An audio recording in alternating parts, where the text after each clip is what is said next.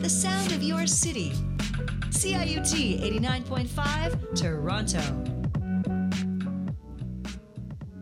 The views and opinions expressed on the following program are those of the producers and or the persons appearing on the program and do not necessarily reflect the views and opinions of CIUT FM. Welcome to the Radical Reverend Show. Yes, that is where you are here on CIUT 89.5 FM. Again, thank you for those who contributed during our fundraising week. We are, after all, the only remaining uh, listener sponsored radio station in all of the GTA. And we come to you uh, from Buffalo to Barrie, from Kitchener to Cobourg, uh, and have been doing so and on this show, the Radical Reverend Show, for over 20 years. My goodness, I'm feeling old. Uh, but thank you for all your uh, uh, gifts. it's been wonderful. Today, I'm, I'm delighted to really talk about, we're going to go back to one of the core demands of Black Lives Matter, which is to fund funding uh, the police. Um, the second half of the show, I've got Semir Bulle. Uh, he's a founding member of uh, Doctors Who Defund the Police. And right off the bat, I'm delighted to have Professor Beverly Bain. She teaches at University of Toronto, and she's one of the founding members of No Pride in Policing. Uh, so, Beverly, welcome to the Radical Reverend Show. Thank you very much, um, Sherry. So let's jump right in. Um, okay. Let's talk about no pride in policing. Why no pride in policing? Why why did you and others found it? And um, and what are what, what's its mission statement? What does it hope to accomplish? Well, we um, pride uh, no pride in policing coalition was founded um, right after uh, uh, it, we we were told or we heard that um, Pride uh, Toronto was um, had opened up the door to invite the police back into Pride, and um, we immediately. And that was in 2018. That we immediately um, uh, uh, brought people together again to actually um, create this coalition um, to stop pride from um, taking such liberties of bringing the police back into pride. And that required us, uh, we had a general meeting coming up, um, you know, um, in October uh, of that year. And we wanted to make sure that, the, that people were on board and that we were preparing to challenge pride's, um, you know, um, suggestion or, you know, um, proposal to invite the police back in Pride. So that's where we, um, that's how we started. That's where it's, it, it got its source. And we also started on the basis of, and I should say, prior to that, we did start, um, No Pride in Policing was formed prior to 2018 as a way to support the demands of Black Lives Matter at the time um, that actually called for no, pride, no police in pride, no institutional police and pride um, at all. And we um, formed around that. And um, the first um, uh, general meeting following after we were formed around 2017, I think it was, um, uh, uh, the membership voted for no police and pride. But in 2018, we heard that they were going to invite police back in pride. And that's when we again um, got together, did a press conference, and mobilized mem- uh, the membership to um, not support this demand that uh, that that um, uh, Pride Toronto was trying to put on the table. So that's how we actually um, sort of formulated ourselves and came together. It was around preventing police uh, participation, police's institutional participation. I'm making, well, not, I mean, any individual can, who, who's queer can participate in Pride, but we're talking about institutional participation, which involve floats, they marching in uniform, where there is a presence of the police as a contingent in the Pride Parade. Speaking to uh, Professor Beverly Bain here at U of T and founder of one of the co founders of No Pride in Policing. Beverly, just uh, for the sake of some listeners, maybe, um, you know, kind of rehash for us why. I mean, why should police not march in Pride? Why don't we want a police presence there? Well, let's let's look first and foremost. Let's start with Pride. as the festivities and the way that Pride itself was actually that came into existence. It came into existence through politics, but most of all, it came into existence as a response to, you know, the struggle that LGBTQ, queers and trans, fought uh, against um, police brutality. I mean, if we go back to Stonewall, if we go back to the House races, um, the House raids here in Toronto, um, we saw that in 1981 at the House raid, the way that the police battered and and beat and bruised queers and trans in this city, right? So the history of police with um, queers and trans in this city has always been one where queers and trans were violated in this city. Now, in the midst of all of this, what had happened? We saw that um, there was a killer in uh, the um, in, in, in, in the in the gay village where a number of brown men went missing, right? In 2017, well, 2016, 2017, the police was alerted that uh, by, by, by friends and family members that certain people were missing. They happened to be brown men. The police did nothing, did not. Uh, basically, they were making comments like, well, you know, these men, um, some of them are um, non uh, undocumented, some are here illegally, and maybe they're hiding, right? Because they're undocumented and, they, and they're illegal. And people are saying, no, we know these people and we haven't seen them for a long time. Something is wrong. And they ignored it.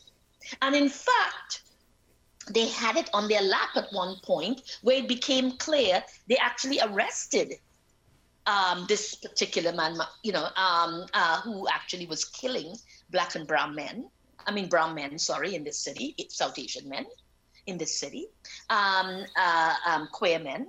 Um, and they actually, McArthur, and they, Bruce McArthur, and they let him go. They, they brought him in. And because, of course, he's this white man who looks like a gentleman, because this is how whiteness always um, presents itself around white men in particular in this city is that even though these individuals are committing atrocious violence, they get presented as gentlemen. So he came in, they interviewed him, uh, and they let him go. And uh, the murder continued. And it wasn't, and it took forever before they actually acknowledged that there was a serial killer and that this man, the man they let go, was that man, right? So we see, in the meantime, brown men were being murdered.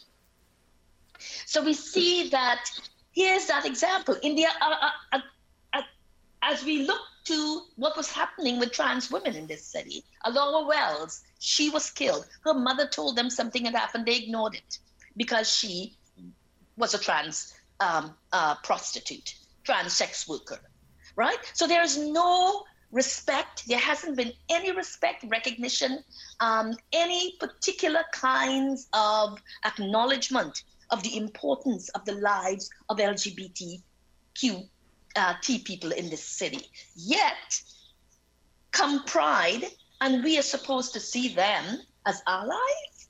I think that's really problematic.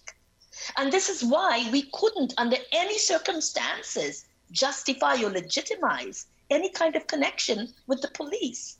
They were continuing to actually beef up their um, uh, um, their budget, right, um, on the backs of the people who they were killing. Black people in the city were being killed and murdered uh, by the police, right? You know, black people are queer pe- as are queers as well right? So these are all part of our community. We couldn't legitimize uh, a relationship with the police that continues to, um, uh, to, to shoot and kill black people, indigenous people in this city, brown people in this city, queer people and trans people in this city.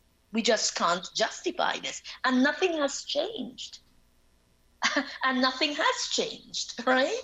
Not even in this moment nothing has changed. And I do not believe that the police as an institution is capable of change. It must be demand- dismantled, it must be defunded, right? Yeah, let's let's let's unpack that. Speaking to Professor Beverly Bain here on the Radical Reverend Show, if you've just tuned in, um, Prophet U of T and one of the founders of No Pride in Policing. Um, let's unpack that because you know th- there have been calls for reform for forever, right? Um, police have apologized numerous times for this and that. Um, they're they've recruited you know LGBTQ people. Um, they've repeat you know they've recruited racialized people. Why isn't why would you say that's not enough? It isn't enough because those first and foremost i have been actually working um, i've worked um, around policing for the last 30 years.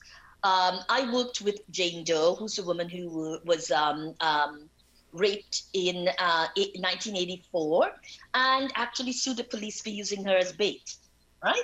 We did a whole process at the city around, you know, creating um, um, uh, um, a process where you can, where the police can be held accountable for its investigation processes around sexual assault. We see how that is ending right? I mean, we're still having problems with police um, appropriate protocols for investigation of sexual assault, right? Um, we've seen the reluctance and the resistance on the part of that institution to change. Right? It's a la- it's a it's a clear refusal of that institution to change. That institution sees itself as one that is serving the interests of protecting property, protecting capital, protecting uh, um, the state, protecting the rich. It is not about um, creating safety for people. We have seen during the pandemic the way in which the police, um, uh, in which um, you know, police um, uh, uh, surveillance and violence escalated. Right, the way in which more police was deployed in the public space when people were actually not in that space, but they had taken over the entire they occupied public space as a way to show that public space is something that the, the state owns, and it's no longer spaces that people should have access to. We see what happened over the summer with the police in terms of what they have done, what they did to the encamp, the people who were in encampment, the war they declared on them, the way that the uh, uh, Toronto mayor John Tory put 200 million dollars into security personnel to work with the police to remove in, um, those who are encampment, like 20 encampments, right? The violence they unleashed on people who went there to support, right? The, the those who were um, the those in the encampment. We see what the way in which policing continue to escalate. Look what's happening in Wet'suwet'en, right? The RCMP.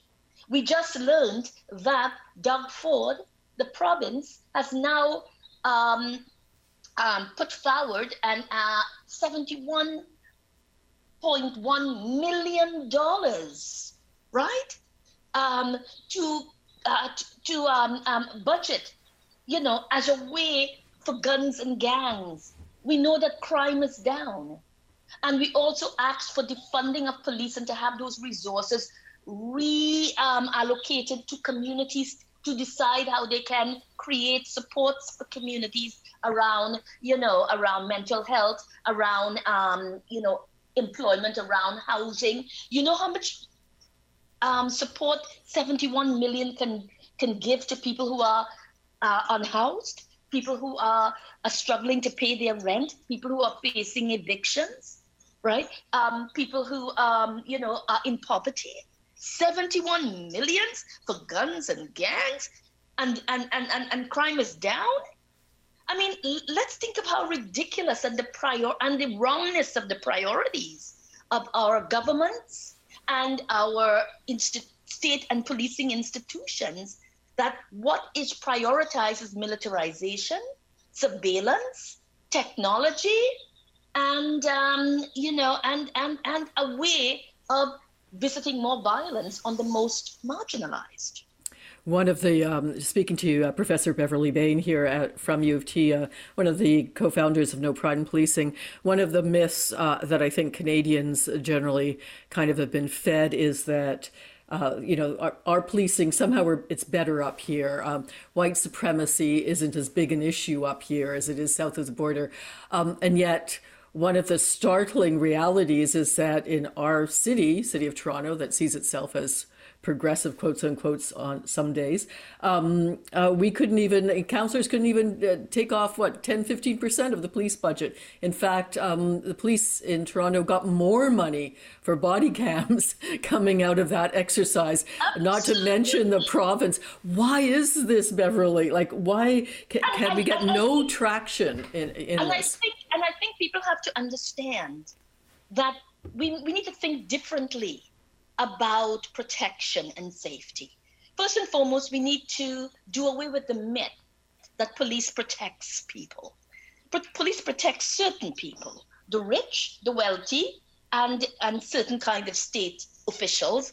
But and it protects property and it protects it makes sure it maintains the flow of capital, right? It supports the state in that process but it doesn't support marginalized people. It doesn't support poor people. It doesn't support racialized people, right? The police. I mean, this seven point, this seventy-one point one million um, addition that is going to be circulated means that even though we argued for no more funding, that the police is indirectly through the back door being funded because they are funded for a whole new project. As you said, they have, they were funded for they, um, they were given they were funded for six um, million dollars um, a year for body cams. We know that body cams are not actually um, sustainable. I mean, we were told from American research that body cams does not really work. You can turn it on and turn it off at will, and it doesn't necessarily show you exactly what's happening when, right? It does not necessarily do anything to add uh, as a way of protection because the person would have already been dead anyway. So, how is that person safe? It's not preventing that person from being killed. So, then what's the point? We need to see that person killed so we can say, oh, yes, we saw what happened. No, we need, we need to know that that person will not be killed. And that's our that's our task. Our priority is to stop people from dying is to stop people from being killed, not to see them killed afterwards. you know what I mean? Or not to see how they have been killed on camera. That is not the goal. The goal is to stop people from dying beforehand. How do you do that? You do that by actually, um, you know, um, uh, uh, uh, defunding, right? Uh, you do that by, you know, demilitarizing the police. You do that by de, um, you know, deconstructing that institution. And you do that by allocating, reallocating, taking that money and you know, putting it into sustainable programs and supports for people in communities. So people they should be focusing on how do we actually ensure that people have food on their tables? How do we make sure that people are able to stay in their homes because they, you know, we're supporting them in terms of affordable housing and rent? How do we? How are we? How do we? Um, how can we support people by ensuring that we trust that their communities can create, you know, mental health and other kinds of supports? How do we not prioritize police being on the scene in, in situation where people are in a mental health crisis, but that we trust in communities to create teams to do that, right? That is what a, a caring society should be, right? But we don't live in a caring society. We live in a much more of a militarized, much more of a violent uh, society that is visited upon certain people. And what we are saying that police is part of that problem, right? Which is why we are calling for abolition. And people don't want to hear that term. They think, you know, abolition, um, they think that the idea of no police is something that um, it, it, you know, it's like we can't say we don't need police. We need police, but what do we need police for? If we start creating societies that are at the root just and ethical and caring, we would need less and less police. I mean, in Spain, you know, I mean, they have a whole policy there where, you know, um, you know, police is actually uh, people don't get locked up. you know, um, arresting and putting people in jail is not a priority. In fact, who the focus that the state goes after is, is migrants. Again, this is the problem that we are, we're, we're witnessing is that migrants and, and people of color and poor people become the target. So if we can create a society where we don't treat migrants as dangerous and as violent and as enemies and as criminalized, but we create societies where our borders are open. We create society where, you know, the common space, right? Or the common, you know, um, you know, um, the, the commons are a place where we can all circulate freely without being um, uh, uh, um, violated and abused and surveilled and regulated, right? Where we can put in places ways and we can start creating communities and ways of how we can be accountable to each other, how we can be responsible to each other, how we can be supportive of each other, where we involve collective kind of creating communities together you know, we will need police less and less. you know, we will need, we would not need that kind of policing for sure, where it's always that which ends in the death of particular people who are, and those who are marginalized, and those who are racialized, and those who are black, and those who are indigenous. Speaking um, to Professor Beverly Bain, U of T, uh, one of the founders of No Pride in Policing here on the Radical Reverend Show. Thanks for tuning in. And by the way, it will be on podcast after uh, the radio show. So if you're hearing uh, this on podcast, uh, thank you for tuning into that and always interested in your feedback. Um, uh, Beverly, one of the things, you know, I've been tweeting about the Wet'suwet'en, the RCMP invasion on their land. Um, counter to the UN, counter to the courts. I mean, just a, a sheer invasion out there. Um, uh, and and some of the feedback I got back as well. You know, uh, governments, po- politicians don't control the police. You know, they're they're independent of political process. That's um, not true. Which, which, of course, is not true. Um, I mean, if it were true, we would definitely be living in a police state. Which, um, but I mean, politicians sometimes seem to act like that. So, how do we get so how do we how do we bring this about? How do we actually defund the police? Um, uh, where do we start? And and why can politicians, independent of stripe, because we're looking at an NDP government in BC, conservative government here, um, we're looking at similar results. How, independent of political stripe, how do we get these politicians to do something? Well, I think, I mean, I, I, I don't think that we need to focus on politicians. I don't think politicians are going to do anything. I mean, they have a vested interest in particular kinds of state protocols and policies that they themselves have been participants in designing, right? Which actually works for themselves and work for each other and work for a certain kind of understanding of state practices, right? So I don't think politicians, if politicians were there to help us, the NDP would not be such so useless half the time in terms of being afraid to take solid positions and stand with us, right? Um, so that is a, a clear indication that we cannot rely on politicians. We have to focus on people power. We have to focus on mobilizing people on the ground to actually um, or to actually um, demand to actually work against the state. So we have to stop we, we make we continue to make our demands and we continue to pose every counterpose every time they do something that we don't like. But in the meantime, we have to be organizing on the ground.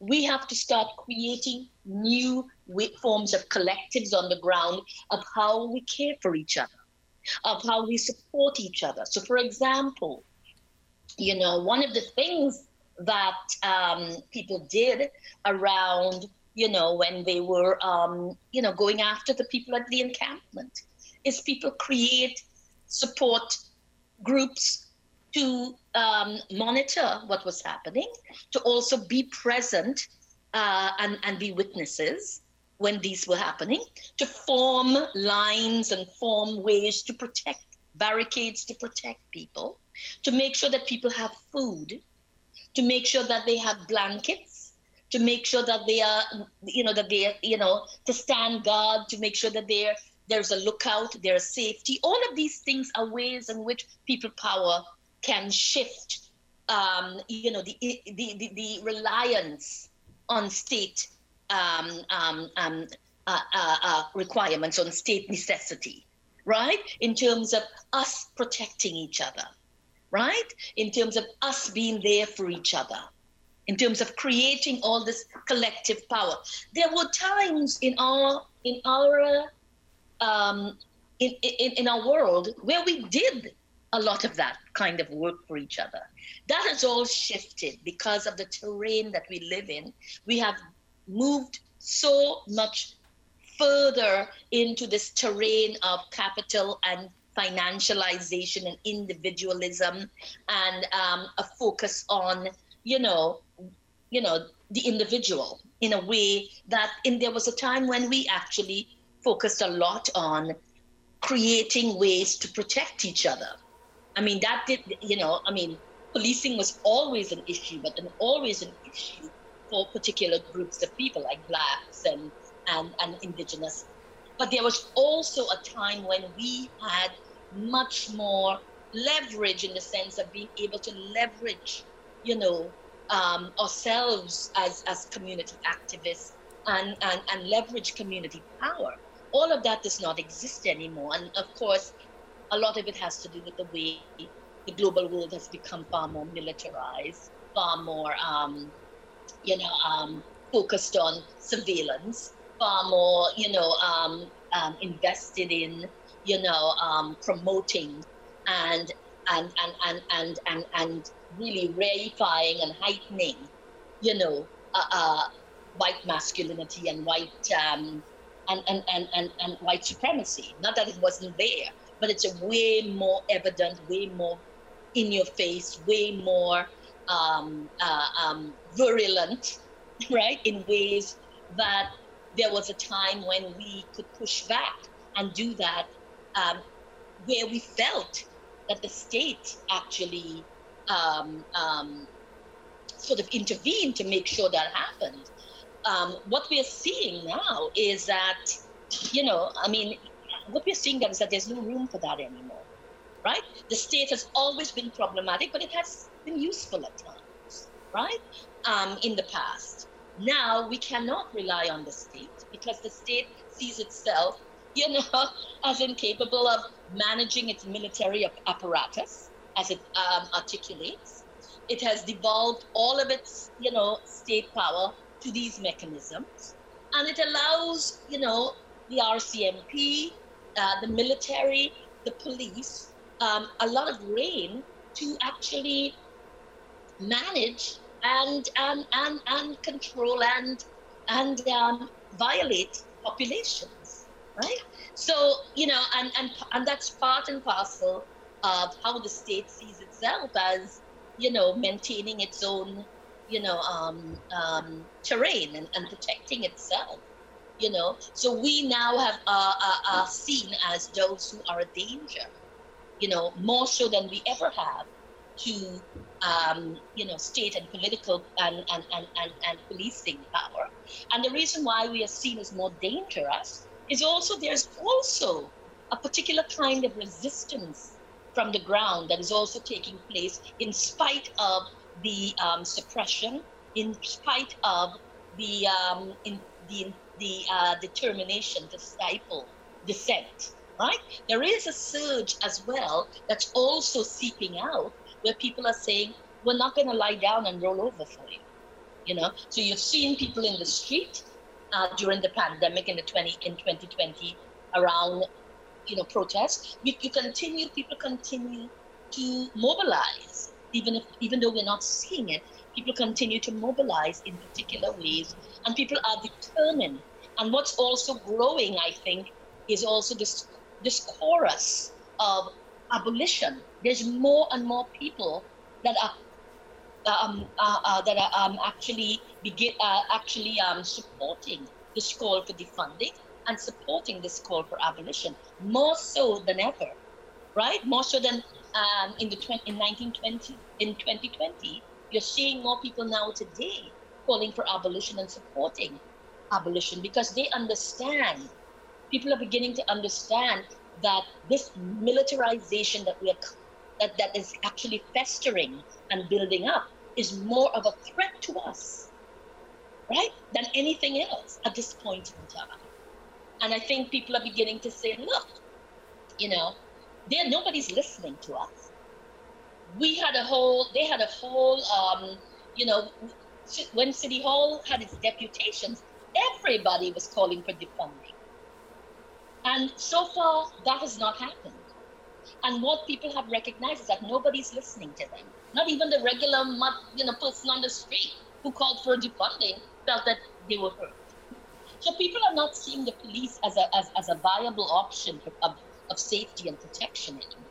Most people have already uh, recognized that this there has to be a different way of us living together as humans if we are to have a livable future. So police and policing and militarization is definitely not that.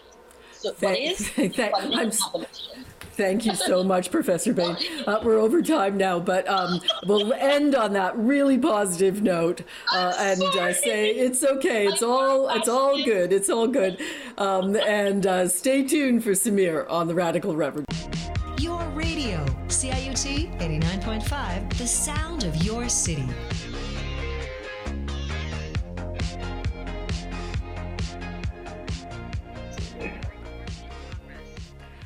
Uh, delighted to have you back, all you in listener land on the Radical Reverend show here. Um, Want to thank uh, Bhutila MPP for Parkdale High Park, for the first segment. Uh, and of course, you can hear us now almost live. I mean, it is tape, but you know, live as we can get. Uh, and then you can hear us forever on podcast, on uh, iTunes, SoundCloud, wherever you get your podcast. Uh, for the second part of the show, I'm delighted to have someone who's been on the show before as well, Semir uh, Bulle. And Semir is a resident, medical resident in psychiatry here in Toronto, and he's also one of the founders of Doctors for Defunding uh, the Police. Welcome, Semir, to the Radical Reverend Show. Thank you for having me. Well, good to be back. So let's just you know dive right in. I mean, first of all, there was a demonstration the other day uh, for 10 paid sick days, which we still don't have in Ontario. We are at three. Um, I don't know how you're supposed to quarantine for two weeks with only three paid sick days, but but you know, let's talk about let's talk about the pandemic. It's still with us. Cases are, are rising slightly. Um, yeah, talk to us about the pandemic from a medical point of view. yeah, um, I think um, where we are right now, I like to take a like I'm psychiatric resident. That's where I'm going. My career is going to be in mental health. Where I want to focus on is how do we make people well in today's society overall. And COVID's going to be with us. That's that's what it's looking like overall. It doesn't look like the the structures that we have available to us are trying to go to eliminate what, what we need to do or go for it completely or do the things that we think would make society safer like in our schools when we talked about reopening the schools we talked about smaller class sizes ventilation uh, masking every, everything like that we're not doing those things clearly. We're, we're, we're kind of just like half-assing and like saying, okay, businesses are going to open and we're going to try to make them smaller, but but not really how. We're not going to mandate anything about the ventilation, even though we know for a fact COVID is airborne now. It's not like a like a oh we don't know. It's like no, this is an airborne illness. What we have to do is take airborne precautions. Those precautions are much different than the droplet precautions we were taking previously. So to me, uh, it is it's a question of political will, uh, and there is none uh, at this time. It seems that Doug Ford has moved on to uh, blaming gangs and guns and saying that okay, we need to fight that with uh, and, and yeah, and we know and we know that, that that's just a racist trope, basically. At the end of the day, um, let's talk about that because we also know that COVID, you know, hasn't hit everybody equally. Um, no. I mean, we're looking at um, you know a contagion that's mainly and mostly affected racialized communities. Um, mm-hmm. uh, so let, let's talk about that. I mean, why um, i mean i think it should be obvious to some folk but but it's good to go over like why is that the case and why is that shifting but not nearly enough? Yeah, so just to give everyone who doesn't know about us, so I'm my name's Semir. I work with Doctors for Defunding the Police, and we actually came out of COVID and really the George Floyd issues with um, the idea that like policing is a public health crisis. Like the, the health of our patients is more than just okay when they step into our offices. And what we are trying to say with just the violence and just uh, it's just I, I don't know. I, I honestly don't know. At this point, um, sorry, could we clarify the question if that was okay? Yeah, no, like yeah. what racialized communities being hardest hit by COVID, like yeah, it's, you know okay, what sorry. what what are you know why why is that? Um, I mean, this is certainly documented well enough, but but Mhm. the, you know the the the reasons haven't really been gone into. No, no, but yeah. So um, basically, again, sorry about that. But for Doctors for Defunding Police, we came out of so we work with the communities who are most impacted by COVID nineteen, by poverty, by bad education systems, by the criminal justice system. So we work with the people that are most dejected by society most of the time. So when you see these families that are working in factories, work three, four jobs, immigrants that are just coming here looking for a better life, people honestly that just put their head down and try to do their best, who this system isn't made for them. The, this system said, you guys are essential workers. We're going to send you out. Good luck. While the majority of people like me, who are white collar workers now, could just sit in our cushy offices, order Uber Eats as many times as we want, do do everything else to stay comfortable as much as possible. What we're trying to, what we're, what we're saying, what we're really seeing now is more of a two-tier society where there's populations and groups that are we don't care what happens to them. We had a bunch of migrants that came from uh, for our food production system. And what happened to them? We were hearing that they were stuffing them in rooms of 12 to 16 people in just one room and COVID was going through them people were just dying. We heard about things in the meat packing factories where people were dying like crazy and nobody was saying anything. Our LTC homes are an absolute disaster. We I have friends whose mothers died working there just because no one was giving them adequate PPE. They're wearing garbage bags over and over again to see different patients. So imagine going to an LTC home you're seeing 30 to 35 patients. You're the one PSW, and you're wearing the same mask to see patients. And you know some of them have COVID and some don't.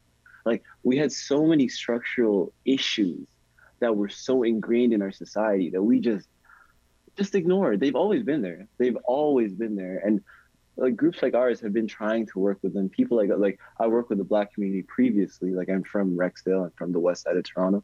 So my background is working with those communities. But now with COVID, we've been trying to come together and amalgamate with other groups working with the LGBT community or the homeless community or communities, the Muslim communities, communities out there and saying, okay, everyone is being impacted by this negatively.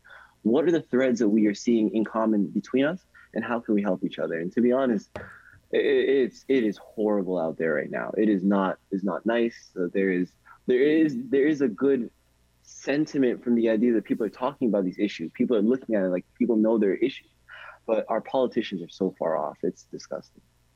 So, speaking here with um, Semir Bulle, um, one of the founders of Doctors uh, to Defund the Police. Uh, I mean, this just this last week we saw an RCMP invasion. That's what it was on um, Wet'suwet'en territory. There were demonstrations right across Canada and even in the UK about this issue. Um, uh, NDP government didn't do much. Said so, you know, too bad, so sad, basically. Um, and uh, Ottawa didn't do much. And uh, one of the and, and anyway, I like many, many, many were tweeting about this. Um, and one of the one of the responses I got, and I just you know under the under the umbrella of doctors who defund the police want to ask, you know get your take on this one of one of the responses was well you know uh, lucky luckily governments do not control the police federal government does not control what the RCMP does and neither uh, do, you know do provincial governments you know, control provincial police or cities control city police. Um, this is this is I mean shockingly it's partly true right? Um, talk Very about true, that. actually. so what we know about police and what we know experience here in Toronto specifically is the people who fund the police, so the taxpayers, us, and the politicians that are in technically in control of their budgets, because they are technically, don't really know what's going on and don't have any control overall, like zero. It, it's very much like just um, we, we kind of call it like a blank check. It's like, okay, we know they need a 4% raise year over year We don't really argue about what they're doing it for. In Toronto specifically, we have a $1.27 billion budget where 89% of it goes to salaries. So there's about 4,000 are like uniformed officers, 7,000 with the civilians. So it's just to their salaries. Okay, um, what do you actually have to do with the money? What are the mandates that you have to do for our populations, for our people? The RCMP have no mandates that are particularly good for the population that they are supposed to serve. The RCMP, particularly, let's talk about the the pipelines per se. Uh, their pensions are invested in the pipelines that they're going to protect. Uh, in quotations, fully full quotations, because that's not what they're doing. The the, Wet'suwet'en people have full self determination of their land, and if their hereditary chiefs are talking about they they don't want the pipeline going through their land, that should be it. Like through our through our laws, that like legally, we always talk about the legal ramifications of everything, right? When when a, a black person gets shot in mental health crisis or something's going on, you always say, but legally, you know, it, it, we're doing our just. This is what we're doing. It's it's the right way. We took our the steps. SIU came in and it said it's okay. Okay, legally, the Wet'suwet'en have complete control of their land, complete, and they can dictate what happens, who comes in and who comes out. What are we doing with the art sending our RCMP and our tanks and everyone down there to really make this what how do we expect this to end? Seriously. And the fact that it's an ndp government is the best part about this. Because that really tells you like even when they it, it's a facade. The idea that these political parties are completely different that they serve different populations like workers are being served by the ndp It's, is almost a joke right like workers, indigenous people, immigrants. Like we're supposed to have a base in a left wing NDP party or whatever you want to say, liberal, whatever you want to call it. But when we actually see in practice, we vote for these parties. The last 30 to 40 years in Canada has just been more cuts to healthcare, cuts to education, more funding for the police, lower taxation for a subset of the population. And it just creates a whole neoliberal, just disgusting society where as a psychiatrist, going to psychiatry, what I do, we're experiencing diseases of despair at a level that we've never seen before. People are dying from the opioid crisis, alcoholism, suicide, depression, anxiety. We don't talk about these things. And what we're seeing is we're creating society that just it predisposes you to suffer from this stuff. And if we don't take this whole thing as like, this is a very big picture thing. Like these people are protecting their land that, that that means more to them than anything. That is their essence. And if we just ignore that, then I think we're we're missing something here that's much more powerful. Speaking to uh, Semir Bulle here on the Radical Reverend Show, if you just tuned in, um, resident in psychiatry here in Toronto and one of the founders of Doctors uh, to Defund the Police. Um, yeah, I mean it's it's chronic, and of course we've seen the justice system um, south of the border with Kyle Rittenhouse, and Canadians tend to uh, feel a little superior to the American justice system, but we haven't really done much better. I mean, in, in some senses, in terms of defunding the police, we've done worse up here. I think. Um, I mean, we we're all aware of, or we should be aware, uh, in Toronto and the GTA that a motion came you know, uh, quite a while ago to um, just take, what was it, 10, 15% off the police budget did not pass. And in fact, we have increased the police budget year to year to year. Um, just throwing into the conversation, we've been doing this series at my church as speakers and with uh, Beverly Bain, professor at U of T. Um, mm-hmm. She's coming, uh, or she's come, you know, as this airs. Uh, with Kristyn Wong-Tam coming up in, in January, and we had John Sewell, former mayor, and he's written a number of books on policing. And one of the stats, I mean, a lot of the violence and racism we've heard about and we've talked about in the show, one of the stats that really jumped out at me that I thought was, you know, shocking was how few calls they actually do. And these are from police stats themselves. Um, first of all, the fact that they're still driving around two to a car all over the place. Um, kind of that's kind of you know that's kind of you know offside i mean um, just just for historical accuracy. So at one point apparently the fire department used to do that driving around looking for fires. Um, then they figured out that was a complete waste of time and money. Sit in the firehouse wait for the call to come in.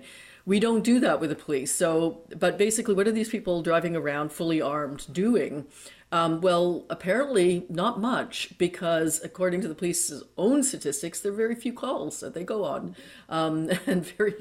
So it's an incredibly expensive way of providing safety. And uh, um, and Semir, maybe you could talk about you know whose safety yeah. because uh, that's uh, you know when you talk to an all-white audience. Um, they kind of and we all watch the same TV shows often and you know glorify policing. Um, but I mean it's they feel safer because of police out there, not so much in racialized communities. Talk about that. Hey, I, will give a perfect example. I, I, grew up in the west side of Toronto in the Rexdale. My parents were refugees to this country, so I grew up at the brunt of the system. We weren't poor, but we weren't the most well off. And if I could tell you how policing impacted not just my life, but the life of the people around me, it would be absolutely ridiculous to you. By the time I'm 16, I'm a 16, I'm a top student in my schools. I'm a very good student. I do my best. It's clean, nothing wrong with me. But the amount of times I start driving, I get pulled over at least a dozen times, getting carded every time I leave my community with the different variation of, oh, what are you doing? Where are you going? Just wanted to check on you today. Like the, the pervasiveness of policing to just always be in your psyche. So even when I'm walking to school, I know the police is on the corner. I have to make sure I'm looking like I'm not doing anything suspicious. So I'm looking up, my chest out, not looking around, making sure that I look like a good kid. What what do you think this does to a kid over and over and over again, specifically when they're in our schools? I went to so many schools that never had nurses, never had psychiatrists, never had anyone, social workers, anyone to help the kids, but they always had a cop. And that type of mm, just the the the statement that you're putting out in the community there is that we are watching you. Like I, again, I'm in medical school now, so I'm with a lot of the kids that went live in the communities like Rosedale and like the nicer communities. And I go to their houses now. You don't see the cops in Rosedale, but you will always see them in Rexdale. And it's the idea that, okay, what what is the idea of community safety, right? Like what makes a community safe? We know from the police's own statistics, as Cheri just said, and what we know further, violent crime is not the majority of what police do. Like, well, what they, what the propaganda always says, uh, there's literally ads now on YouTube that talk about police walk into the worst day of, of everyone's day. So, you know, we have to have compassion for that. And it's like, whoa, whoa, whoa, relax. Violent crime is from, from some of the statistics between 4% to maximally like 15% to 20% of all the calls that you do. And that's like, that's even pushing it. The majority of the crime is domestic calls, community calls, mental health calls, addiction calls, traffic calls. None of those things specifically need to be done with a man with a gun come or two people in a car driving around with a gun trying to solve a problem. These things need to be delegated to other community other groups that are actually specially trained for this. As doctors, do you know how much training we do to be able to do anything specifically uh, if I want to touch your hand, like specifically to the, the skin of your finger, we have doctors specifically for that that are trained to do that. If I want to be able to do your heart and a specific part of your heart, I need to be trained in that. The way we have our police here, that we train them to do everything at once, and then we're surprised when they fail exponentially. Like I, I agree. The police should do much less than this, and we need to have groups and organizations and structures that help with that in medicine, we've been doing that. We've been trying to streamline everything, say, okay, we need to bring allied help in to do some of the stuff that we can't do. Like a psychiatrist can't do psychotherapy the entire time. That doesn't make any sense. There's too many people that need it and not enough doctors. So now what we do, we bring in nurse practitioners, bring in social workers, bring in their other people, all other allied help to help us with the work. That is what we think the police need to do. Things like that, where their work can't be theirs anymore. Mental health cannot be theirs anymore. Traffic cannot be theirs anymore. And with that, you'll see that the police are not, they'll do a much smaller subset of the work than they say that they do.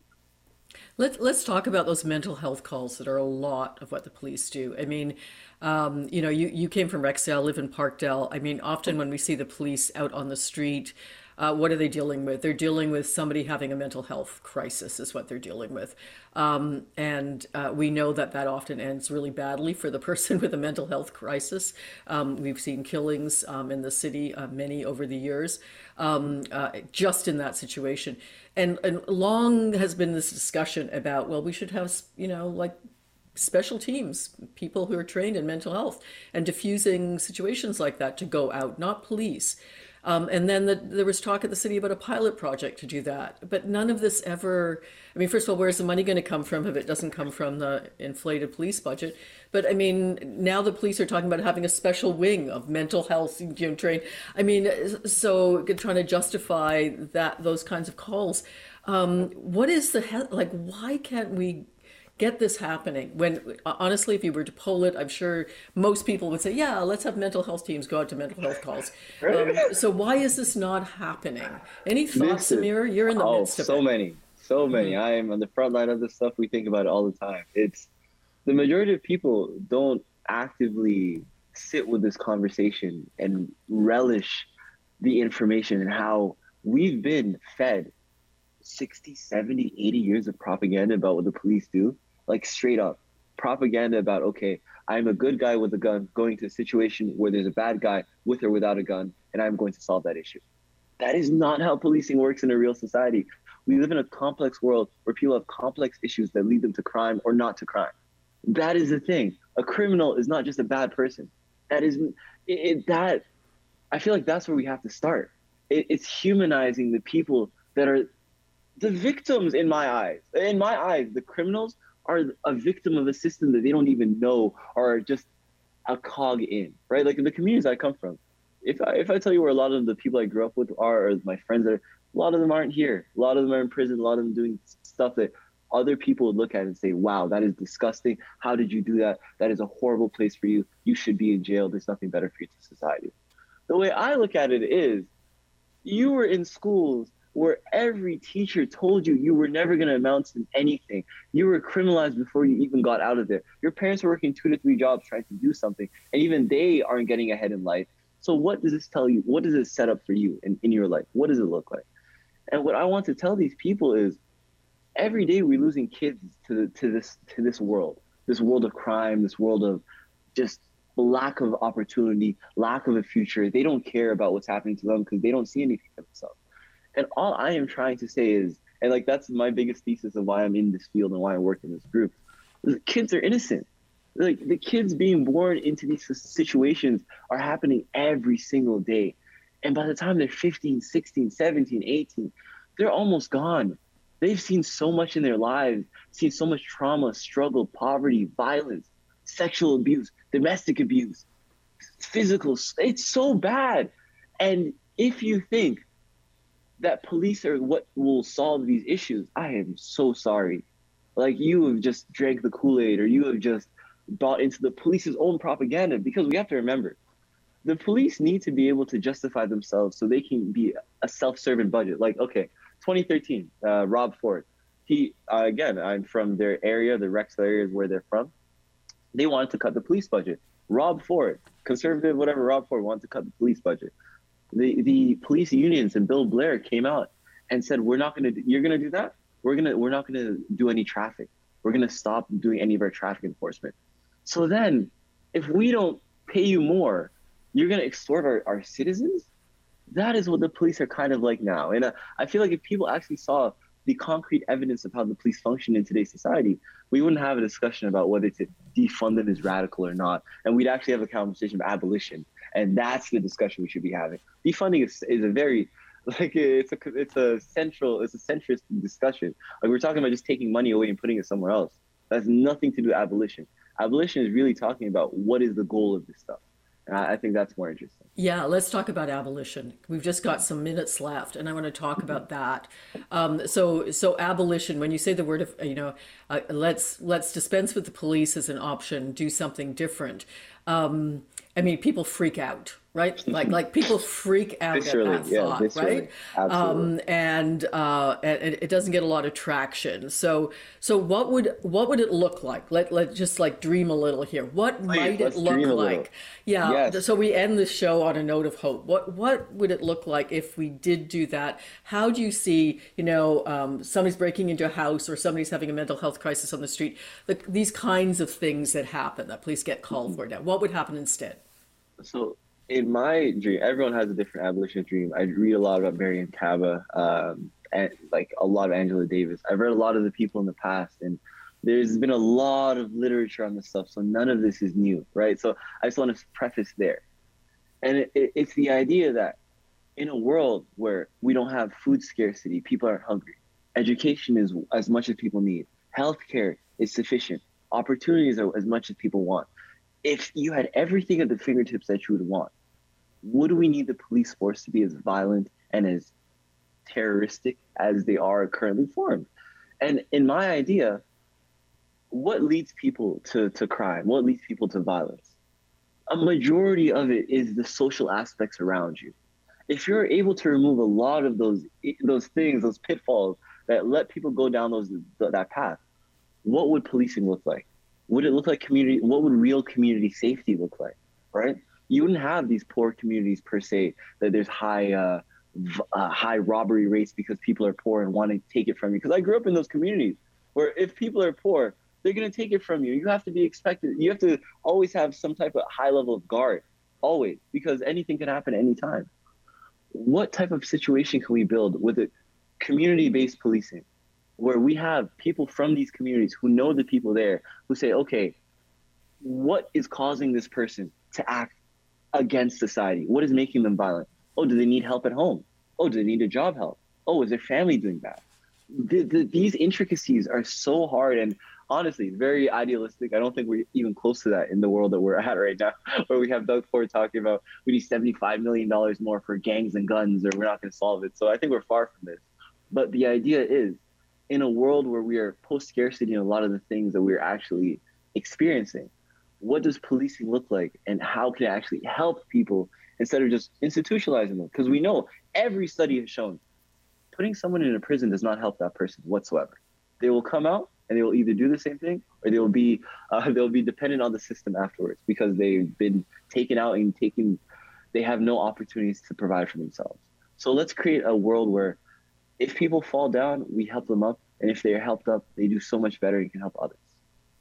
Speaking here to uh, Semir Bulle, um, he's a resident in psychiatry, um, medical student here in the city, and one of the founders of Doctors for Defunding the Police. Um, that's such a beautiful vision, um, and and it reminds me. I mean, there are places in the world that have kind of a sort of a system like that. Um, uh, so it's not, un, you know, it's not unheard of. I want to kind of, you know, that's that's kind of beautiful, and I can just I, I can sort of almost hear from listeners, you know, but it's so utopian, right? Like as you yourself have said. Um, so even if we just want to do something simple, like taking the mental health calls out mm-hmm, of policing mm-hmm. and putting in other teams, what can we do to make that happen? Um, oh. Any suggestions? What can can anybody listening to the show or this podcast do to say, okay, well, at the very least we can do is take the mental health calls away from police? We we need to organize.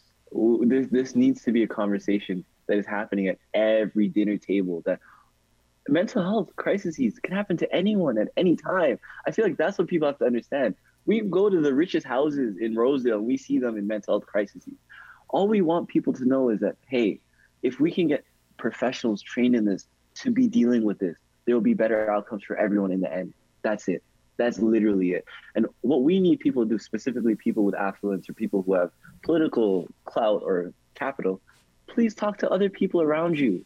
Don't, don't do not come to our communities trying to help us and say it's great to come help us 100% always come to communities get get touched on the ground see what's happening. But go back home. Go back to the people you're around and tell them what you know. Teach them. Bring people in. Like make sure we build strong societies and communities because that's the only way we get out of this stuff. And covid isn't going anywhere we need to really enforce these connections. Mutual aid needs to be stronger, and we need to create societies that actually help the people on the ground.